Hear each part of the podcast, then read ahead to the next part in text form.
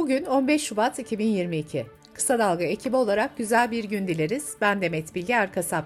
Gündemin önemli gelişmelerinden derleyerek hazırladığımız Kısa Dalga Bülten başlıyor. Cumhurbaşkanı Erdoğan dün Birleşik Arap Emirlikleri'ne gitti. Erdoğan ziyaret öncesi Atatürk Havalimanı Devlet Konuk Evi'nde basın toplantısı düzenledi. Erdoğan, temel gıda ürünlerinde KDV oranının %8'den %1'e indirilmesine ilişkin marketlere uyarı yaparak, attığımız adımlara karşı ters adımlar atanlara yönelik şiddetli müeyyideler uygulayacağız dedi. KDV'de indirim kararının ardından zincir marketler peş peşe indirim açıklaması yapmaya başladı. Carrefour'sa tarafından yapılan açıklamada 42 bin ürünümüzün fiyatını bu karar doğrultusunda düzenledik ifadelerine yer verildi. Migros'ta 20 binin üzerinde üründe indirime gidildiğini duyurdu. A101'in açıklamasında da 11 binden fazla üründe fiyat değişikliği yapıldığı duyuruldu. Diğer market zincirlerde dün itibariyle indirimli satışlara başladıklarını belirtti.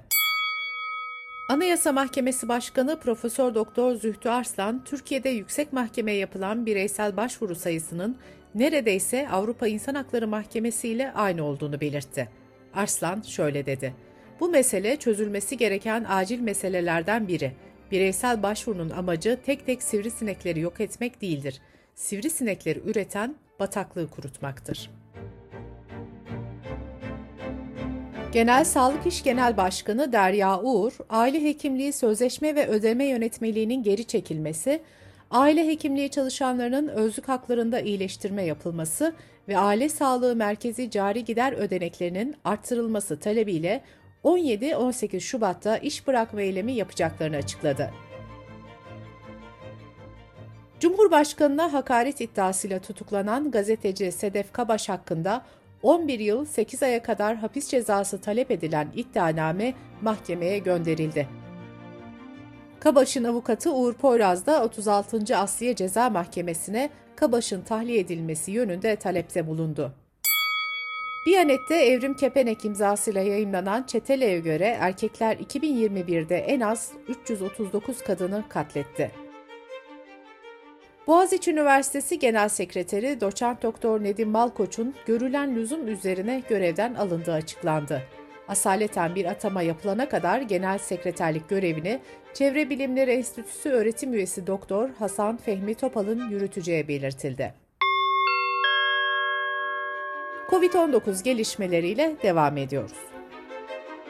Sağlık Bakanı Fahrettin Koca illere göre haftalık vaka sayısı haritasını paylaştı. Haritaya göre vaka yoğunluğu en az olan iller Van, Antalya ve Şırnak olarak kayıtlara geçti. Bakan Koca vaka yoğunluğu önceki haftaya göre en çok artan 10 ili de şöyle sıraladı. Samsun, Tokat, Ordu, Uşak, Artvin, Giresun, Karabük, Amasya, Çorum ve Adana. Uluslararası Af Örgütü, koronavirüs aşısı üreten ilaç şirketlerini açgözlülükle suçlayarak dünya nüfusunun çok daha hızlı biçimde aşılanması gerektiğini bildirdi. Örgütün açıklaması şöyle. Bu şirketler 2021'in kahramanları olabilirdi. Ancak onlar aşıya en fazla ihtiyaç duyanlara sırtlarını çevirerek yapacakları karı insanlığın iyiliğinin önüne koydular. Pfizer, BioNTech ve Moderna gibi şirketlerin büyük cirolara ulaştığı belirtilen raporda buna karşılık aşıların yalnızca %2'sinin yoksul ülkelere ulaştırıldığı kaydedildi. Bilim Kurulu üyesi Profesör Doktor Sema Turan, omikron varyantının hafife alınmaması gerektiğini belirtti. Turan şöyle dedi: Aşılama süreci evet oldum ve bitti diyebileceğiniz bir süreç değil. Çünkü virüs değişiyor.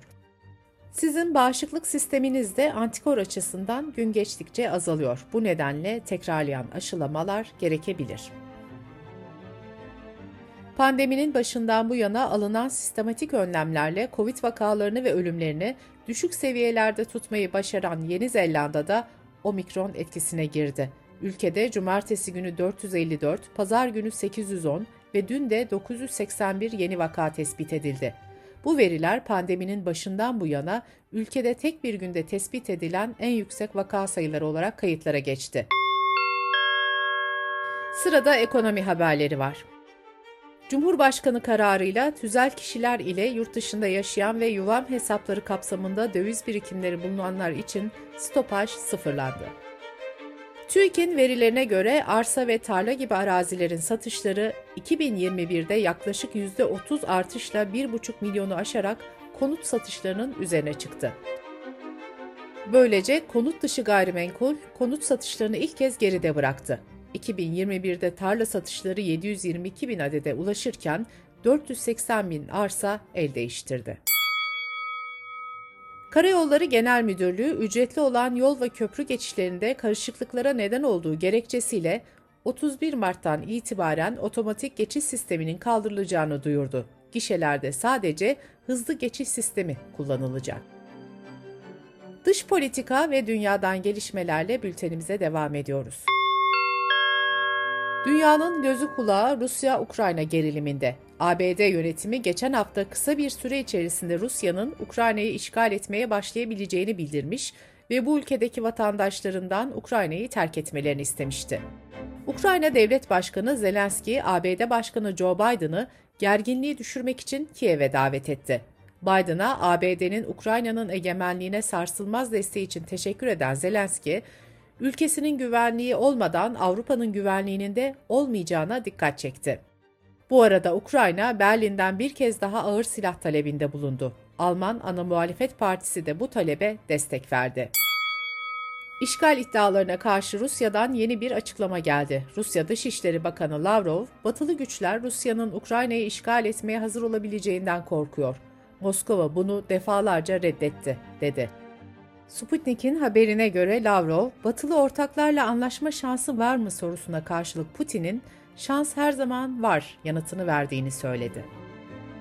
ABD ve birçok Avrupa ülkesinin ardından Yunanistan'da vatandaşlarından Ukrayna'ya seyahat etmemelerini, Ukrayna'da bulunan vatandaşlarının da ülkeden ayrılmalarını istedi.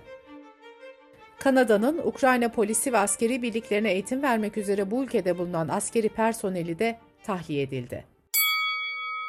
Türk Hava Yolları da Ukrayna'da yaşanan gelişmeler nedeniyle bu ülkeye bilet almış yolculara bilet iadesi ve değişikli hakkı tanındığını açıkladı. Yetkililer uçuşların devam ettiğini de belirtti. Birleşmiş Milletler Mülteciler Yüksek Komiserliği Afganistan'da geçen hafta gözaltına alınan iki yabancı gazeteciyle yerel Birleşmiş Milletler çalışanlarının serbest bırakıldığını duyurdu.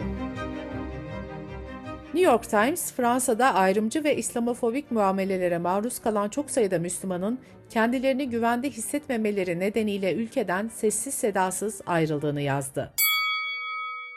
Facebook'ta oldukça popüler olan İki Kuyruklu Köpek Partisi, Macaristan'da 3 Nisan'da yapılacak seçimler için iki köpeği aday gösterdi. Şaka amaçlı kurulan partinin seçim sloganı Ayağa kalk ve bana oy ver oldu. Adayların vaadi ise daha adil bir dünya.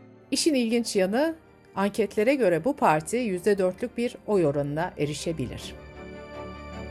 İngiltere'de yapılan ve dünya çapında farklı sektörlerde çalışan yaklaşık 10 bin kişinin katıldığı bir araştırma, pandemi sonrasında beyaz yakalı çalışanların sadece %3'ünün ofise tam zamanlı dönmek istediğini gösterdi. Araştırmada çalışanların patronları tarafından tam zamanlı olarak ofise dönmeye zorlanmaları halinde istifa etme ihtimalinin yüksek olduğu uyarısı da yer aldı. Bültenimizi kısa dalgadan bir öneriyle bitiriyoruz. Profesör Doktor İlhan Uzgel, Rusya-Çin yaklaşımını değerlendiriyor. Kısa Dalga.net adresimizden ve podcast platformlarından dinleyebilirsiniz. Gözünüz kulağınız bizde olsun. Kısa Dalga Medya.